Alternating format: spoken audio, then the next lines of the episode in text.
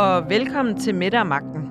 Danmarks eneste magt- og mættekritiske magasin, hvor vi hver uge udøver nuanceret magt- og mættekritik. Torsdag var det tid til den længe ventede afhøring af statsminister Mette Frederiksen i Mink-kommissionen. Politisk kommentator på Berlinske, Bent Winter, han kommer her i studiet og opdaterer os på, hvordan det politiske klima er efter afhøringen. Statsministeren hun blev nemlig mødt af vrede demonstranter uden for retten på Frederiksberg, hvor afhøringen fandt sted. Vi taler også med professor i statskundskab på Aarhus Universitet, Michael Bank Petersen, om hvorfor de er så vrede. Velkommen til ugens udgave af Mette og Magten. Jeg hedder anne Kirstine Kramon.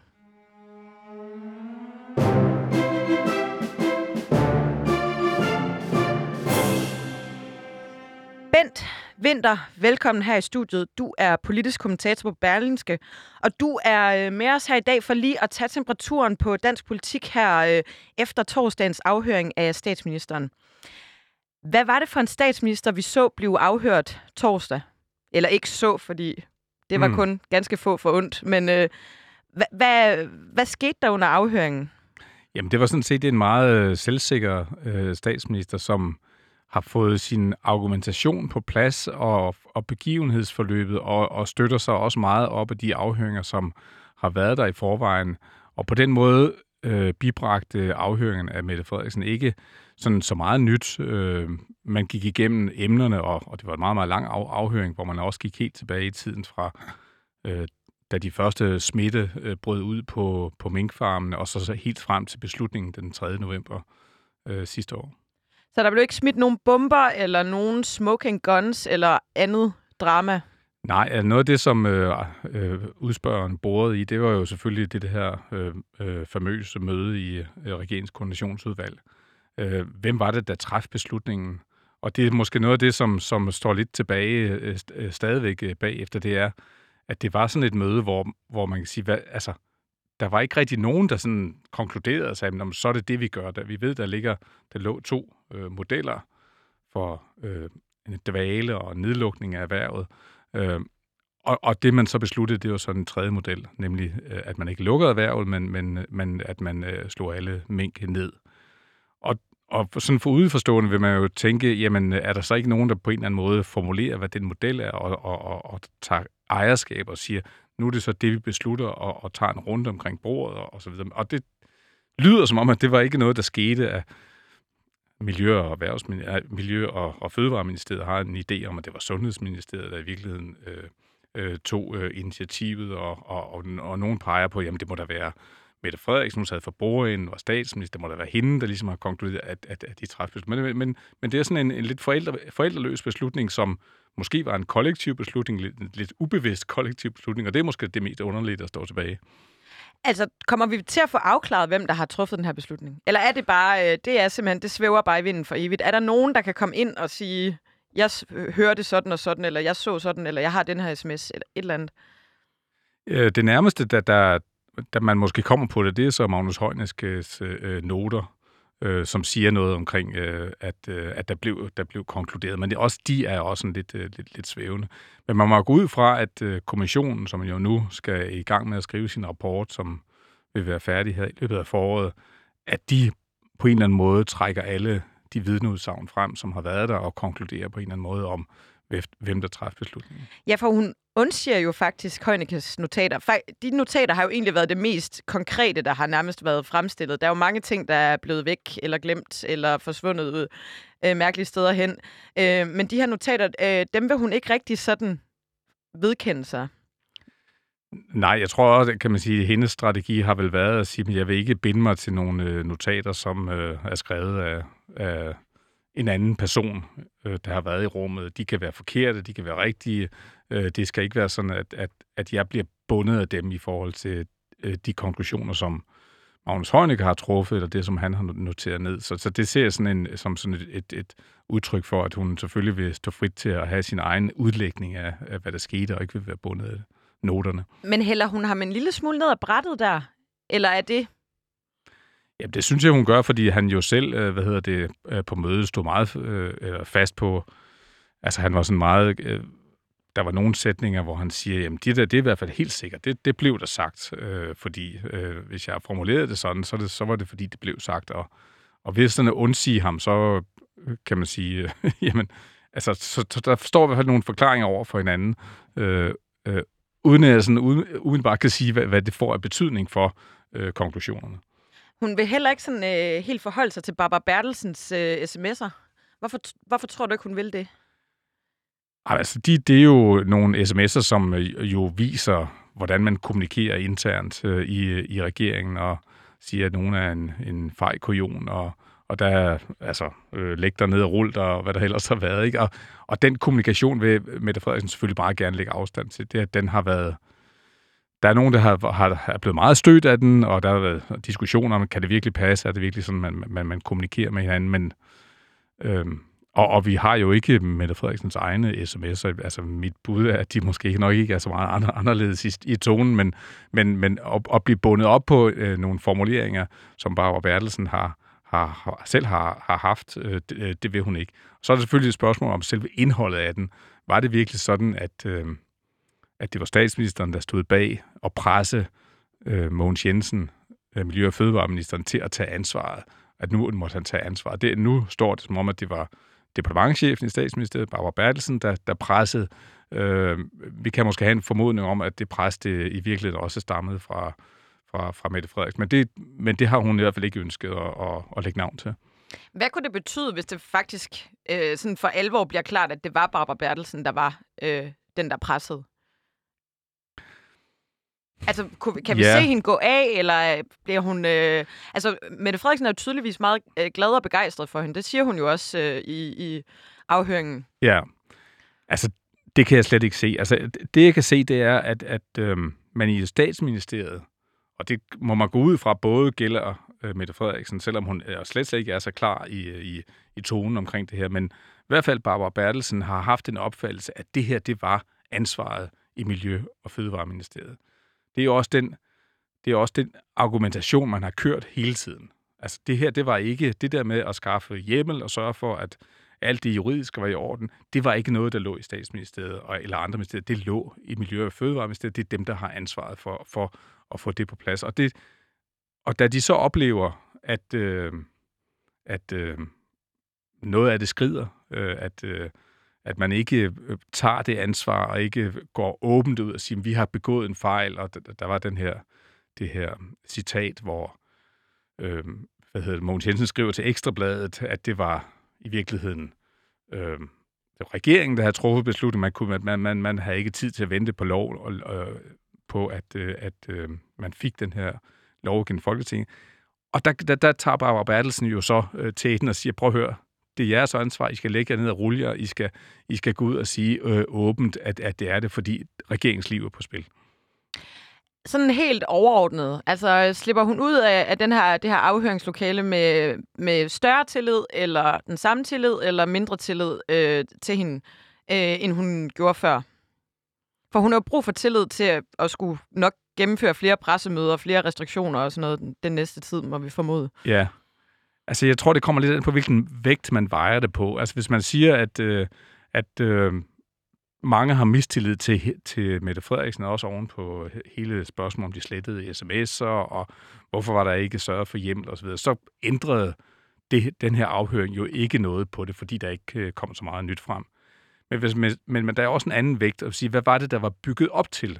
Og der kan man jo se, både i medierne, på de sociale medier, og måske også i nogle i oppositionen osv., havde man jo nogle forventninger til, at nu det var her, det store slag skulle slås. Øh, og det tror jeg også, dem, der stod på gaden, øh, måske havde en fornemmelse, at nu øh, får vi endelig øh, øh, fat i kraven på, på, på statsministeren.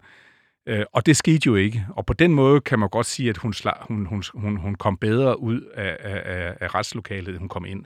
med, med en større tillid, og, og med, med forklaringerne på plads. Det, det tror jeg, altså det vil være min vurdering, at, øh, at hun slap så godt igennem afhøringen, at, at, at luften faktisk er ved at blive taget lidt af, af, af Mink-sagen. Så det var faktisk i virkeligheden lidt et, øh, lidt et antiklimaks?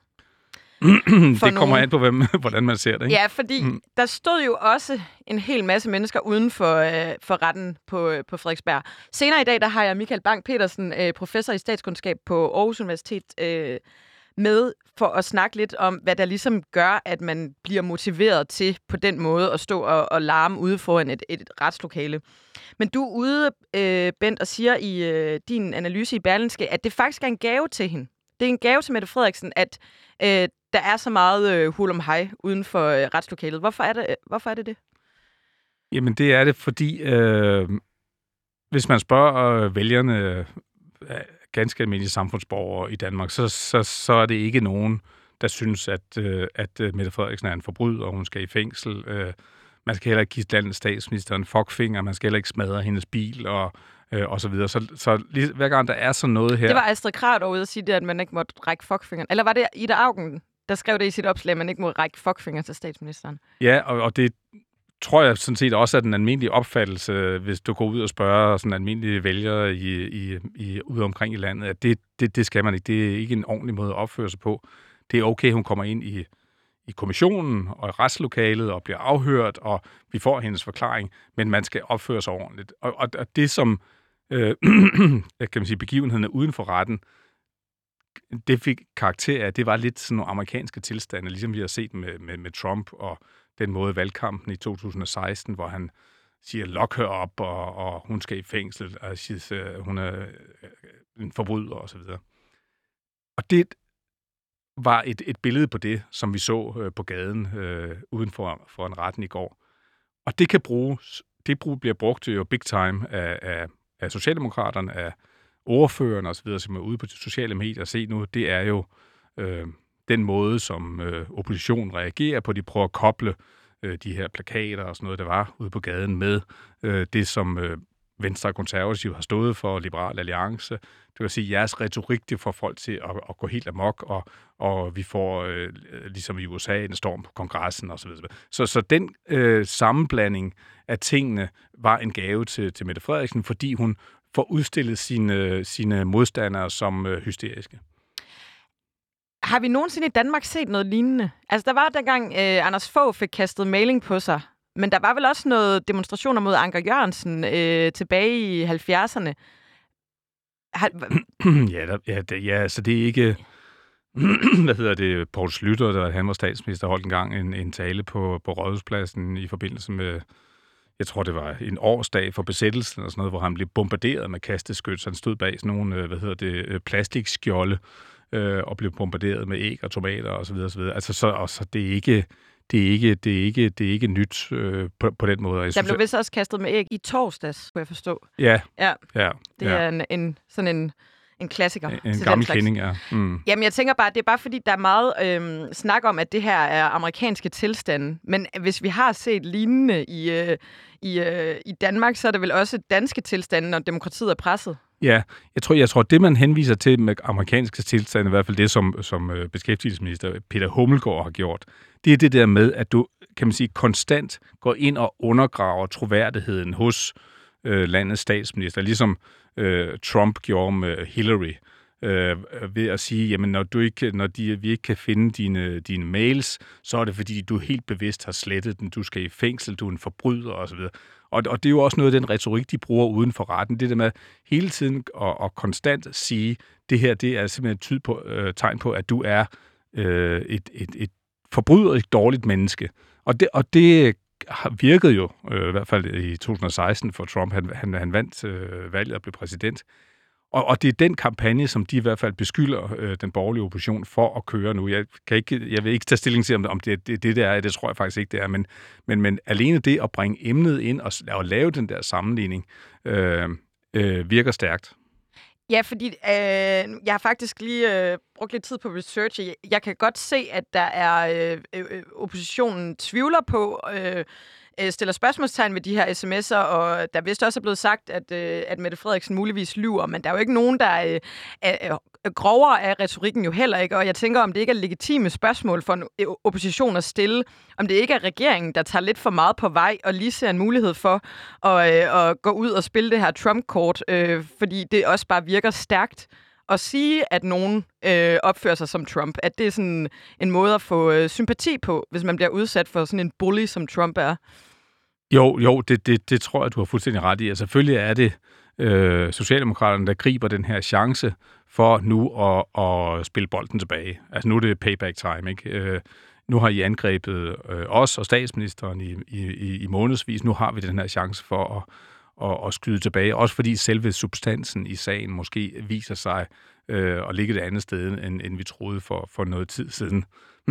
det, som Socialdemokraterne, i hvert fald dem, jeg har set på, på, på de sociale medier, hæfter sig ved, det, det er jo så noget med, at øh, ved, Jacob Ellemann er ude og sige, jeg stoler ikke på statsministeren. Der er nogen, der har talt om, at den her, øh, øh de her sms'er, der ikke længere kan gendanne sig, det er sådan en bevidst bortskaffelse af øh, bevismateriale.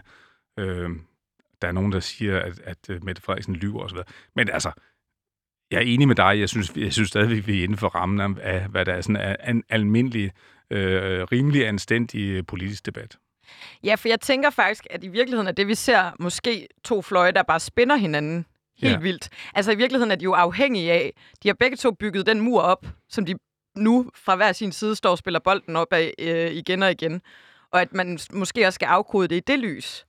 Ja, og, og, og, og så er det jo sådan, altså, det er jo sådan en diskussion, vi ofte har, det der med, er det, er det øh, politisk retorik, er det, hvor, er det udsagn, som gør, at folk går på gaden og laver ballade? Er det, øh, skaber det terrorister, at øh, der er nogen, der mener, at, øh, at øh, indvandrere har været øh, undertrykt og bliver diskrimineret. Så er, der, så er der nogen måske på venstrefløjen, der siger, jamen der kan I bare sige, det er derfor, de bliver terrorister osv.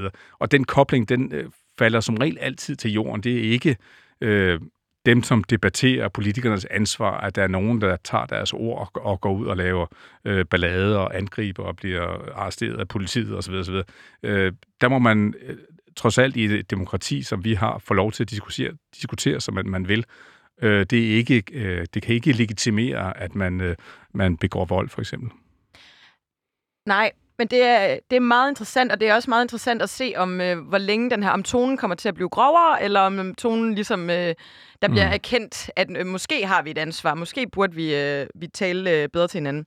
Sådan helt overordnet. Hvordan er det politiske klima lige nu? Altså, hvordan er, øh, hvordan er stemningen øh, på tværs af fløjene? Hvordan bliver det at skulle sidde og forhandle øh, omkring øh, øh, forskellige tiltag øh, for, i forhold til corona den næste tid? Jamen, den er, altså, den er, den er virkelig øh, kørt op. Øh, den, er, den er øh, grænsen til det, til det ondskabsfulde lige nu. Altså, øh, vi har haft en opposition, som har været bag, langt, langt bagud i meningsmålene i, i lange perioder, og nu står de lige. Øh, de borgerlige partier har set en mulighed for at sige, at den her sag, det er den, der skal øh, få os til at vinde næste valg. Så, så de kører på med alt, hvad de overhovedet kan. Øh, og Socialdemokraterne ved godt, at de har en lidt dårlig sag, og håber at det snart går over. Øhm, men, men det er klart, at altså, vi, vi er nu lige nu her, i de her måneder, i en, et sådan afgørende tidspunkt i, hvem der skal regere landet efter næste valg. Og det ved de godt. Og derfor bliver retorikken skærpet, og derfor øh, går man virkelig øh, hårdt til hinanden. Vi så det også i øh, spørgetimen i tirsdags, hvor der var sådan et, en, en dialog mellem øh, øh, den konservative leder Søren Pape Poulsen og statsministeren, som endte med, at de stod der og virkelig mundhuggedes om en helt anden sag, men, men, men trods alt, det, det er ikke noget, vi er vant til. Så, så man kan mærke, der er meget på spil, og nerverne er, er uden på tøjet lige nu. Ja, det var om øh, Arne Pension, de lige øh, tog en tur, hvor det var meget, meget tydeligt, at de begge to var, øh, var sådan stærkt ophidset. Ja. Men det lyder som om, at, øh, at det bliver rigtig godt for, øh, for alle at komme på lidt øh, juleferie. Altså, nu, øh, nu er du selv inde på, at, øh, at fløjene står sådan, øh, stort set ens i meningsmålingerne og sådan noget. Der er blevet talt om meget, kommer der et valg før tid? Altså, er der et godt øh, øh, tidspunkt for Mette at, at udskrive et valg?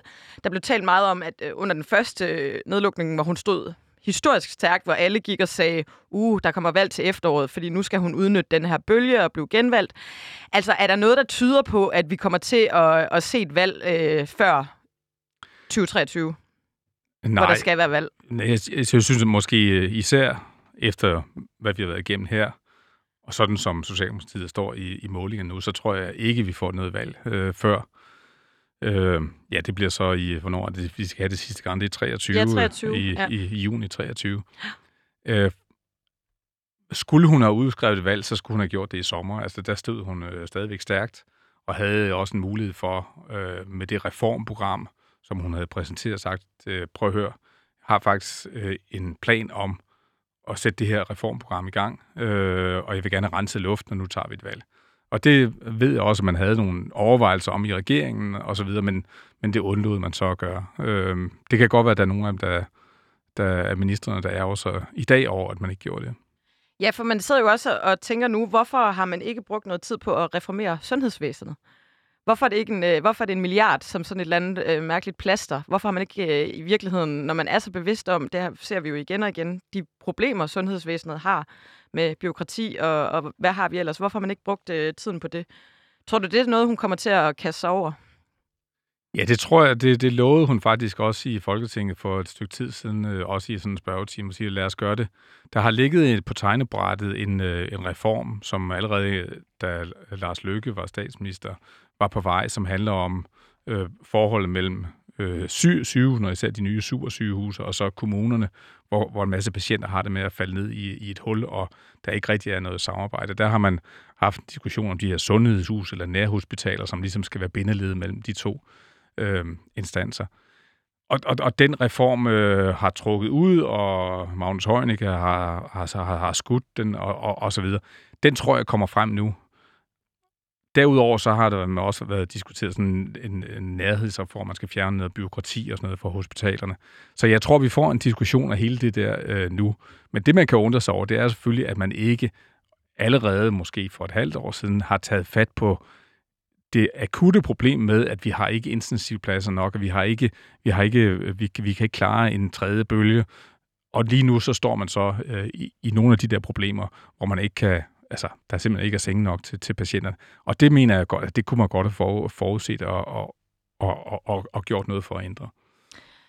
Det kunne man nok godt, ja. Tusind tak, fordi du ville øh, være med her i dag. Bent Winter, politisk kommentator på øh, Berlinske. Der bliver nødt til at stole på mig. Jeg er landets statsminister. Jeg dækker ikke over noget. Nu skal vi stå sammen ved at holde afstand. Og det er vores klare overbevisning, at vi hellere skal handle i dag, end at fortryde i morgen. Ting kan godt se mærkeligt ud, uden at de er det.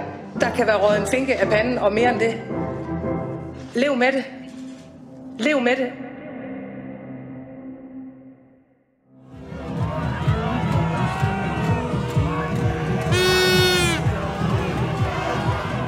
største det er, er her, fordi der er et folkemord i gang, og vi viser vores utilfredshed med det. Og havde politiet ikke været der, så havde folk, faktisk, øh, så havde folk øh, fanget hende og hængt hende op i lygtepælen, den her bindegale dame her. Og det synes jeg var helt retfærdigt. Hun er en morder, hun har myrdet mere end 10.000, skadet mere end 66.000, og det er altså tal for staten af, så de reelle tal er måske langt højere. Det er de familie jo. Det ved vi fra tidligere øh, eksperimenter. Man udgiver max imellem 1 og 10 procent af de faktiske tal. Så, så det her kunne man jo gang med 10 og så kunne man sige, at 100.000 er blevet myrdet i Danmark. Det vil ikke undre mig det mindste. Det vi hørte her, det var lyd fra foran retten på Frederiksberg, hvor Mette Frederiksen torsdag blev mødt af vrede demonstranter, inden hun skulle ind og afhøres i Mink-kommissionen. Det var stationens politiske reporter Kevin Shakir, der var ude og fange stemningen her, hvor der også blev kastet med æg mod politiet, og så blev den ene baglygte på ministerbilen smadret. Michael Bang Petersen, du er professor i statskundskab på Aarhus Universitet, og så for, øh, forsker du i moderne politisk adfærd. Og så er du leder af et forskningsprojekt, der hedder HOPE. Hvad er det for et forskningsprojekt? Jamen, det er et forskningsprojekt, som handler om, hvad er det, der sker med demokratier, når en krise af denne her øh, styrke, som vi står i lige nu, nemlig coronakrisen, når den rammer samfundet. Så vi er interesseret i alle de, kan man sige, ikke sundhedsfaglige aspekter af det at gå igennem en, en pandemi. Hvad er det, der gør, at borgerne har tillid til myndighederne? Og hvad er det, der gør, at man øh, reagerer med aggression og frustration på de restriktioner, som der pålægges? Hvad tænker du om det, der skete uden for øh, retten på Frederiksberg i øh, torsdags? Var det forventeligt, eller er du overrasket?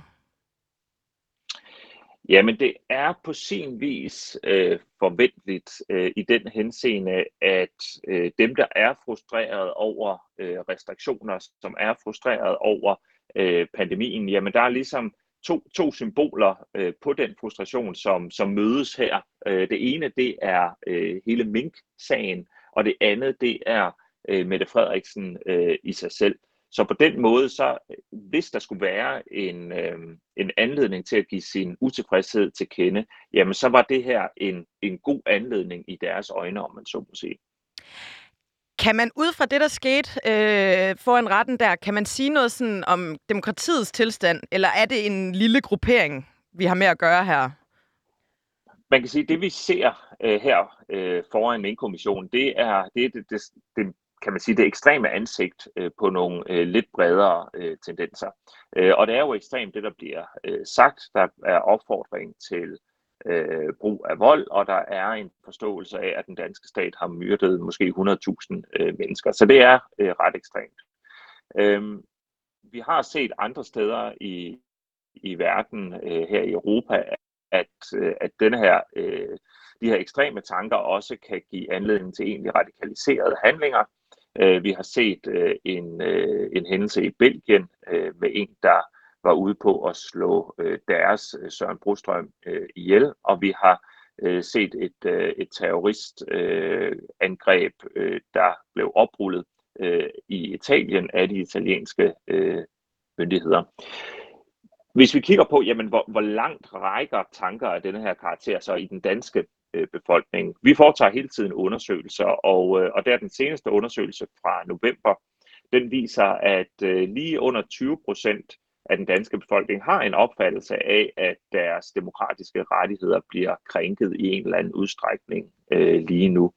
Og, og, og det vil sige, at, at selvom langt, langt, langt de fleste af dem, der, der siger ja, jeg oplever, at min frihed bliver krænket lige nu, de vil slet ikke på nogen som helst måde være enige i de ting, vi hørte i indslaget, så er det, kan man sige, et ekstreme ansigt på nogle bredere frustrationer. Og så folk reagerer på forskellige måder på de frustrationer, øh, hvor der er nogen, der netop får den her meget konspiratoriske, meget radikaliserede måde at tænke på, mens andre bare er, øh, er kan man sige, godt gammeldags øh, frustreret og vrede. Altså dem, som er radikaliseret, kan man sådan sige noget ned på individplan, at, øh, at det ligger latent i en at blive radikaliseret i, i sådan en situation? Eller er, er det sådan noget med, øh, at man har mistet sit arbejde, eller ting er gået galt? Eller hvad er det for en cocktail, der gør, at man bliver radikaliseret på den her måde? Jamen generelt set, hvis, hvis vi skal forstå radikalisering, så er det en, en kobling mellem bestemte personlighedstræk øh, og bestemte sociale situationer for at blive radikaliseret, og det vil sige at støtte brugen af politisk vold, øh, så, så skal du have det, vi kan kalde antisociale personlighedstræk. Du skal have en mere aggressiv personlighed. Du skal have et enormt behov for at få en anerkendelse, for at have status.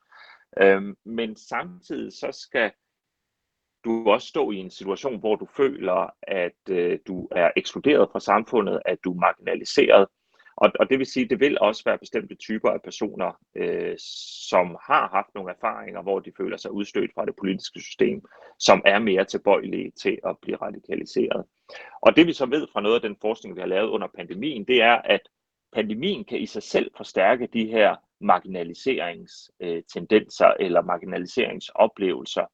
At der er nogen, der føler, at de får frataget øh, kontrollen over deres liv. Der er folk, der er bekymret over eksempelvis deres økonomi, over deres venskaber. Og, og denne her følelse af det, vi kalder psykologisk byrde, kan i sig selv skubbe til radikaliseringen. Kan man, altså, kan man sige sådan, vi, nu er det, nu, det, det står totalt for egen regning det her, men jeg har haft lidt en fornemmelse af, at for eksempel mange af dem, der går med i de her Men in Black demonstrationer, er folk, der plejede at gå til fodbold og slås. Eller altså, kan man pege på, at, øh, at det er nogle andre fællesskaber, der er kommet ind i nogle nye fællesskaber? Er der noget, der tyder på det? Jamen, i, i hvert fald så, så kan man sige, at hvis, hvis man er en person, der ønsker at øh, gå til fodbold og slås, så øh, har man øh, garanteret noget af, øh, af de her personlighedstræk, som, øh, som vi ved også gør en mere tilbøjelig til at blive, blive radikaliseret. Øhm, og, og Derudover så kan der også være det, at, at de personer, der er i huliganmiljøet, de har nogle sociale netværk i forvejen, som, som netop fungerer, i hvert fald delvist ved, ved vold, og derfor så kan man sige, så, så hele netværket er ligesom øh, kan, kan rykkes i denne her øh, retning og suge enkelte personer øh, med. Så jeg synes ikke, det er overraskende, at vi, øh, at vi hører om koblinger mellem det danske huliganmiljø og øh, Øh, og de her øh, mere, øh, kan man sige, voldsomme demonstrationer. Du, øhm, du er ligesom inde på, at det er nogle sådan ekstreme tendenser, der gør sig gældende i den her gruppering, men at de tendenser også hersker i en mindre grad hos en større del af befolkningen. Altså, hvordan kommer de til udtryk? Er det mere sådan, at man ringer og brokker sig til sin veninde, eller øh, øh, rækker fuckfinger af Mette Frederiksen, når hun toner frem på skærmen? Eller, altså, kan vi, øh, er der noget, sådan, der rækker ud i samfundet i den bredere befolkning? Jamen, det, det er der, og øh, den, den måde, som, som vi jo har et vindue ind i folks mere private tanker øh, og holdninger i dag, det er jo igennem de sociale medier. Øh, man, man skal ikke tro, at de ting, man ser på de sociale medier, ligesom er repræsentative for øh, det, den almindelige dansker mener.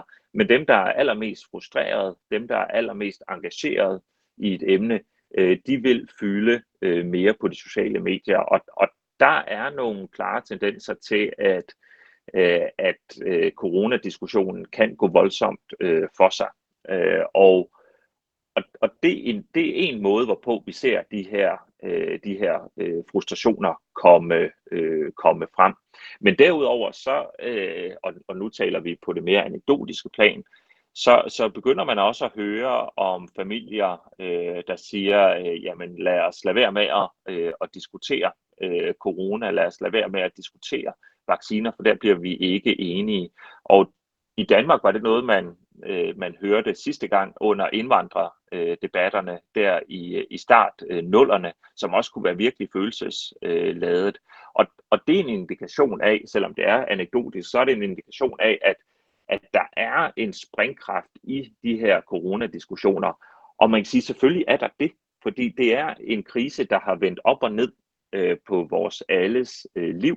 Det er en krise, der taler ind i nogle helt fundamentale spørgsmål omkring, øh, hvad, øh, kan man, hvad kan samfundet pålægge et individ, øh, og, og hvad, kan, øh, hvad kan andre individer kræve af, af en. Så på den måde så er vi inde i nogle helt fundamentale, principielle spørgsmål, som vil øh, vække stærke følelser.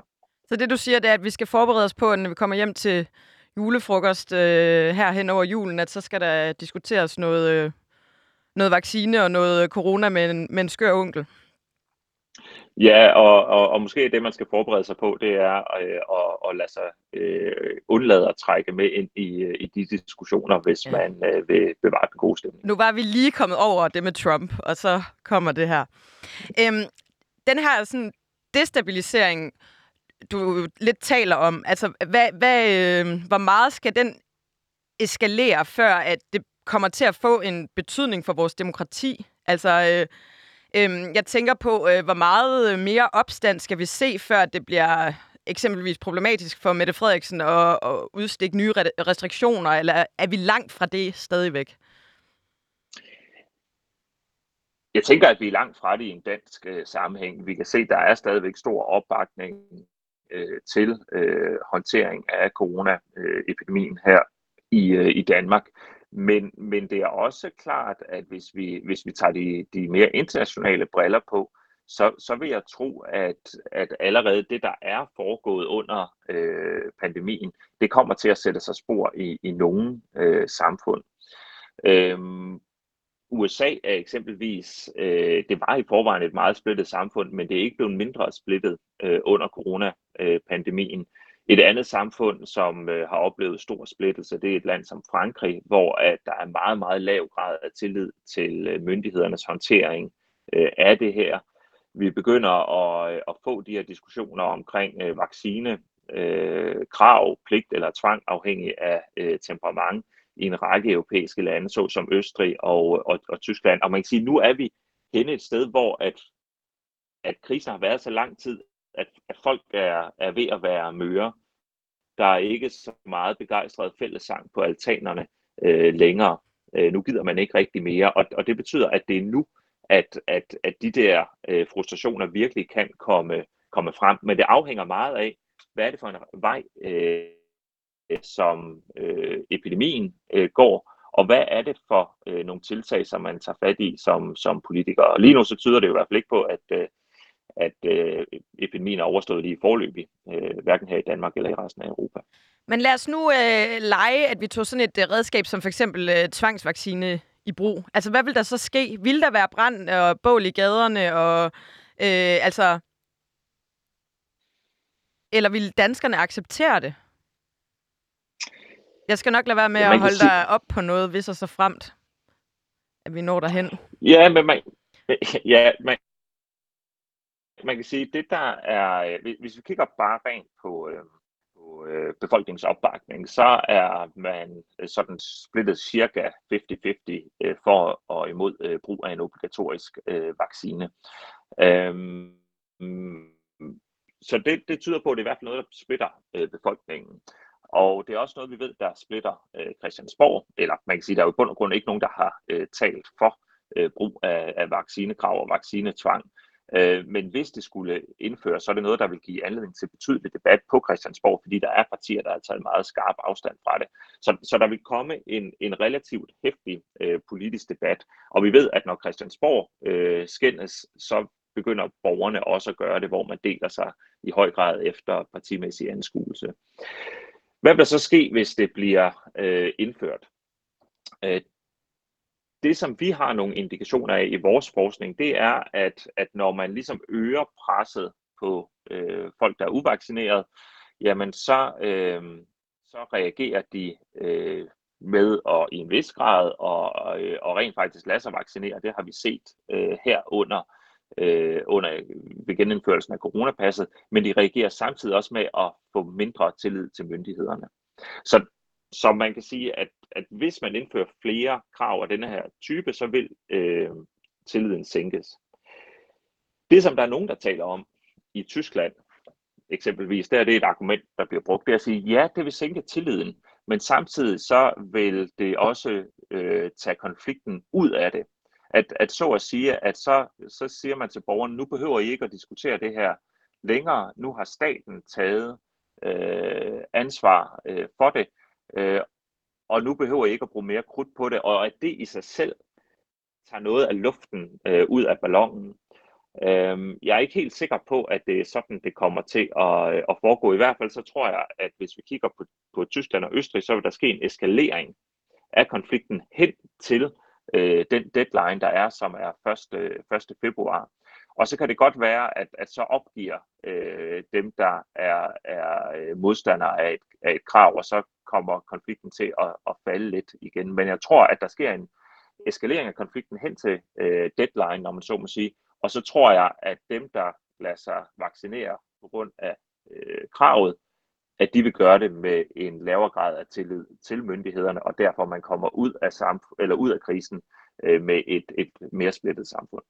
Men vil man kunne sige, at hvis man tog den her, øh, øh hvis vi indførte tvangsvacciner, vil man kunne sige, at det ligesom øh, også på længere sigt, jeg, jeg tænker bare, om det slider på demokratiet for eksempel, at hive sådan et redskab op af, af skuffen, Altså om, om det vil få nogle længerevarende, så kan det godt være, at det vil være rigtig godt for pandemien nu og her, men at, øh, at det på sigt vil have nogle, øh, at det vil være sådan noget, man refererer tilbage til nærmest som, øh, ja, ikke øh, holocaust, det tør jeg ikke at sige, men, men noget øh, ekstremt voldsomt, som øh, man har et overgreb mod befolkningen.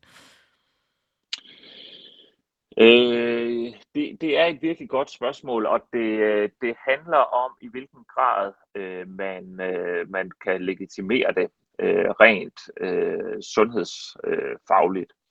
Øh, fordi det der, er, det, der er sagen, det er, at jamen, en stat eksisterer for at bruge magt. Øh, en stat bruger hele tiden tvang. Øh, når, øh, når man inden for, for statskundskaben skal definere, hvad en stat er, så siger man, at staten er øh, det, som har monopol på brugen af vold. Og, og hvis det ligesom er definitionen på, hvad en stat er, det er voldsmonopol, så, så er det klart, at, at brugen af tvang er fuldstændig øh, koblet øh, til at, øh, at være en stat. Så der er ikke noget odiøst i, at en stat bruger tvang. Øh, Hvilke andre, det, andre det, der... tvangssituationer ser vi for eksempel fra staten, som vi måske ikke bemærker i vores hverdag, fordi at det er bare sådan, det er? Jamen man kan sige, at der er jo alle, alle mulige. Det er, at vi betaler skat, det er, at vi øh, kører efter øh, tra- trafikreglerne, øh, det er, at vi tager sikkerhedssele på, det er, at øh, man, øh, man tidligere har skulle, øh, skulle øh, vaccineres mod, øh, mod kopper og, og så videre. Så, så på den måde så er, bruger, øh, er vores, vores liv ligesom øh, øh, påvirket af tvang, men det der bare er afgørende, når man øh, kigger på, øh, på eksempelvis øh, straffeloven, det er, at vi, vi følger ikke straffeloven øh, og undlader at øh, slå folk ihjel, fordi vi ved, at der er en, øh, en straf for det. Vi følger straffeloven, fordi vi mener, at den er moralsk og retfærdig og rigtig. Øhm, så, så det betyder, at det, der er fundamentet for, at staten kan bruge tvang, det er, at vi mener, at, at sigtet med tvang er moralsk rigtigt og legitimt. Øhm, at vi så at sige frivilligt overlader vores frihed på det punkt øh, til staten for at sikre det fælles bedste. Og, og derfor så, så det, det der er udfordringen i denne her situation, det er, at, at man siger øh, lidt, at sige, okay, kommunikation virkede ikke, og derfor så bliver vi nødt til at bruge, bruge tvang. Men man kan sige, at forudsætningen for, at tvang er legitimt, det er, at kommunikationen har virket. Og at så godt som alle siger, jamen det her, det giver mening, at det er den her måde, vi beskytter os selv på. Og dem, der ikke gør det, de udsætter os for fare. Så, så man, man kan sige, at der er nogle, der er nogle indbyggede paradoxer ved at, øh, at, at bruge tvang i denne her øh, sammenhæng, øh, som, som gør, at, at, at det kommer til at blive nogle, øh, nogle ret øh, voldsomme diskussioner, som øh, vil, øh, vil bølge frem og tilbage, hvis man, hvis man begynder at overveje at gå den vej. Jeg vil ikke bare blive ved diskussioner. Altså, jeg tænker, der er også et element i det, der hedder sådan folks sikkerhed i forhold til, hvis det nu eskalerer fuldstændig øh, med øh, optøjer i gaderne og sådan nogle ting, man også skal tænke i det. Jeg tænker bare, at selvom det måske er en lille gruppe, så vil de larme mere og, øh, og mere, hvis det her bliver virkelighed. Der, der er jo ikke nogen tvivl om, at hvis vi kigger på, øh, på øh, stabiliteten i demokrati, så afhænger det øh, naturligvis af støtten fra øh, den store brede flok, men det afhænger også af, af, af graden af ekstrem adfærd hos en lille gruppe. Og bare for at tage et, et, øh, et ekstremt eksempel, øh, som i virkeligheden ikke er så ekstremt igen, så øh, kan man sige, storm på kongressen i USA øh, var en meget, meget destabiliserende øh, hændelse. Øh, og det var i bund og grund ikke udført af særlig mange mennesker. Øh, og, og derfor det der, det, der bliver interessant, øh, og man kan sige, det der er, er interessant for en statskundskabsprofessor, er, kan, kan indimellem være bekymrende for alle mulige andre, men det, der bliver interessant for mig at følge rent fagligt, det er, hvad er det, der sker i Østrig, og hvad er det, der sker i Tyskland hen mod den 1. februar. Du var lige kort inde på det før. Øh, den der måde, politikerne øh, øh, på kryds og tværs taler med hinanden. I de her dage der er det meget øh, populært. Øh, der var flere politikere, der var ude og bebrejde øh, højrefløjen, øh, regeringspolitikere, der bebrejder højrefløjen for ligesom nærmest at have opfordret til de her optøjer. Altså, hvordan trækker det tråd ud i befolkningen, den måde, man kommunikerer øh, med hinanden internt på Christiansborg? Jamen, der, er, der er god evidens for, at, øh, at øh, politikerne de, øh, de svinger øh, takstokken i forhold til, til, hvordan det er, man, man debatterer. Så den måde, som politikerne diskuterer på, det er også noget, der sætter sig i, i befolkningen. Det sætter sig på forskellige måder, både at man overtager retorikken, men også bare, at man mister tilliden til det politiske system, hvis de ikke taler øh, ordentligt til hinanden. Øhm, det der, og, og der kan man sige, at, at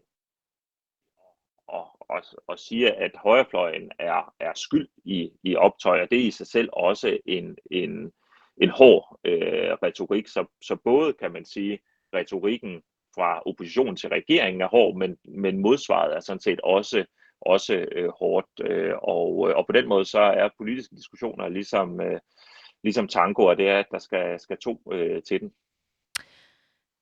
Du taler i, eller I taler i HOPE-projektet øh, om, om sådan en, en trusselsfølelse, som I ligesom tager lidt temperaturen på løbende. Hvordan er danskernes uh, trusselsfølelse lige nu? Og, og prøv lige at forklare os, hvad du mener med, med trusselsfølelse. Jamen det er, øh, det er i bund og grund et mål for øh, meget simpelt, øh, hvorvidt borgerne føler, at de er personligt og samfundsmæssigt truet af coronavirusen. Og der spørger vi sådan rimelig øh, direkte om, om det på forskellige måder. Og, og lige nu er befolkningen relativt bekymret. De er bekymrede for hospitalernes øh, kapacitet. De er ikke så bekymrede for at blive udsat personligt for, for smitte, men de er bekymrede for øh, hvad kan der ske, hvis, øh, hvis smitten stiger i forhold til øh, kapaciteten. Og faktisk så har vi nogle indikationer på, at, at, øh, at bekymringen for hospitalerne er, er lige så stor nu, som den var under, under anden bølge øh, sidste år. Mm. Så det indikerer en, en, en, en ret høj øh, bekymring. Men hvorfor har man ikke sørget for, at de hospitaler er, altså, øhm, er indrettet til, at, at man kan have en pandemi? Jeg tænker, der har været rigeligt med, med forberedelsestid til, til den slags. Jamen, det er der ikke nogen tvivl om, og, og, og noget af det, som jeg øh, selv har været ude og rejse kritik af, det er også, at man, man ikke har taget øh, den ekspertrapport, der kom i, øh, i september, øh, mere alvorligt, og, og begynde de forberedelser øh, på, på denne her øh, vinter. Og man kan sige, det, det øh, er kun blevet understreget med ankomsten af omikron-varianten, fordi det er også noget, som øh, der bliver gjort meget ud af i, øh, i ekspertrapporten, at det her det er sådan set øh, øh, det scenarie, man skulle være forberedt på. Men så, så man burde faktisk have, øh, have kigget på det øh, en lille smule tidligere, end man har.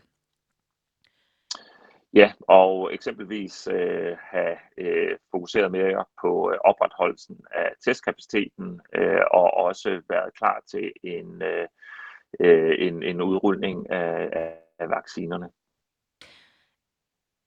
Her til sidst, så kunne jeg godt tænke mig bare lige sådan en helt kort overordnet status. Hvordan har øh, danskernes øh, mentale helbred det lige nu med coronaepidemien, og hvor, hvor meget mere kan vi holde til, før vi alle sammen går fuldstændig i hundene? Jamen, jeg sidder lidt selv med, øh, med en vis spænding i maven og venter på de næste øh, resultater, øh, fordi det vi har kunne, kunne se, det er, at folk har egentlig haft det okay øh, indtil øh, nu i den henseende, at de var bekymrede, øh, og de var, men også at de var derfor villige til at gå langt. Men det, de var villige til at gå langt øh, for, det var netop for at undgå en nedlukning. Og, øh, og uanset hvordan man ligesom vender og drejer det, så øh, de tiltag, der øh, kom frem i onsdags, de lugter øh, lidt af en, af en nedlukning. Og derfor så er det helt afgørende, på nuværende tidspunkt, at øh, myndigheder og regering får kommunikeret, hvorfor er det, de mener, det er så væsentligt eller så vigtigt at tage de her øh, relativt drastiske skridt. Og, og det handler jo meget om øh, den her omikron-variant, øh, at få forklaret, hvad er det, der giver dybe, dybe panderynker hos øh, sundhedsmyndighederne, øh, når de kigger på de tal, der kommer frem om den. Ja, fordi jeg tænker, hvis det du lige var inde på før med, med sygehusene, så peger fingrene vel egentlig tilbage på dem, der står og siger, at, øh, at vi skal øh, øh, spritte hen og blive derhjemme og lukker ting ned. Øh, at, man, øh, altså, at det bliver måske et problem for regeringen, at man ikke yep. har øh, sørget for sundhedskapacitet i forhold til det mulige scenarier, de godt har vidst, vi stod overfor. Jamen, det bliver da et, øh, det er da et stort problem. Det er da et stort problem både, at øh, der er, øh, at der er en, en sygepleje øh, konflikt, eller en konflikt med sygeplejerskerne, som, øh, som skaber udfordringer nu, og at man ikke har formået at få den håndteret. Det er da også et problem, at man kan læse, at antallet af intensivpladser er øh, skåret ned. Øh, det, det er klart, at, at det er jo nogle værktøjer, eller det er nogle ting, man kan, kan skrue på fra politisk øh, hold. Man har ikke nogen mulighed for at kontrollere virusens øh, mutation. Men, men det, man kan kontrollere, øh, det er øh, robustheden hos det system, som skal håndtere øh, denne her virus. Det blev ordene fra, fra Michael Bang-Petersen, professor i statskundskab på Aarhus Universitet. Tusind tak, fordi du havde øh, lyst til at være med. Ja, velkommen.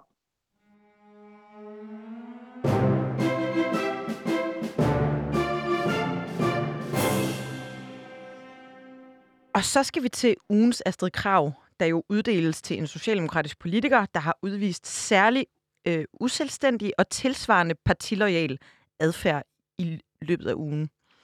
Det har øh, virkelig været svært at vælge den her uge, fordi der er mange stærke kandidater. Der er Ida Augen, der er Peter Hummelgaard, der er Astrid Krav, og så er der Kasper Sandkær. Peter Hummelgaard han skrev på sin Facebook den anden dag, Dagens dramatiske begivenheder viser, hvordan deres kommunikation kan opildne visse mennesker. Det er en rystende og farlig strategi, og den minder desværre også om Trumps tilgang. Og det var altså en kommentar til demonstranterne uden for øh, Mink-kommissionens afhøring af Mette Frederiksen. Astrid Krav, hun skriver også, hvornår er vi her hjemme i vores dejlige Danmark kommet dertil, hvor man på ren Trump-vis demonstrerer med voldelig adfærd og lock her up retorik. Det gør mig oprigtigt trist.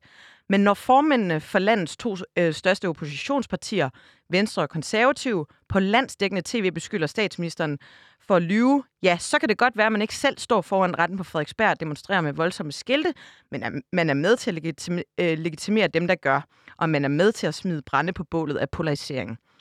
Kasper Sand Kær, han siger at på Twitter, at vi er at vi er nået til det her niveau i Dekopol, det håber jeg virkelig fører til bare en smule refleksion hos de borgerlige partier. Når statsministerkandidater kaster om sig med konspirationsteorier og ubegrundede anklager, så ender vi her. Og så er der Ida Augen, som med en lille kommentar til demonstrationen uden for retten på Frederiksberg siger, hvad i alverden er det, der foregår på, foran retten på Frederiksberg? Billederne af statsministerens ankomst til Grænsningskommissionen ryster mig ærligt talt. Vanvittige folk, der stiller sig op og råber landsforræder, demonstrerer med skilte, hvor der står ind med slette med det, lev med det, og som rækker fuckfinger af landets statsminister. Ja, og der kan jeg så sige, at det, der foregår i der Augen, det er en lovlig og anmeldt demonstration, og det er til venlig øh, oplysning til Ida Augen og andre fuldstændig forenligt med et demokrati. Så altså, hvis man som opposition kritiserer den siddende statsminister, så har man faktisk de facto startet en demonstration på øh, Frederiksberg. Det er lidt det, der er hovedbudskabet her.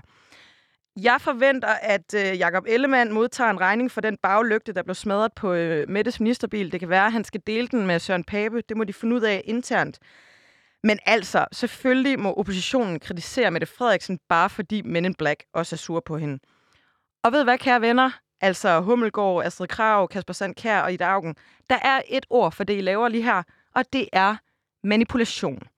Det er ekstremt trumpsk adfærd at manipulere og motivfortolke på den måde, som øh, de omtalte politikere gør her. Og øh, det bliver altså rigtig, rigtig svært for de her fire mennesker at komme tilbage og tale om tonen og forrådelsen i den demokratiske samtale, når det selv er sådan her, man spiller ud.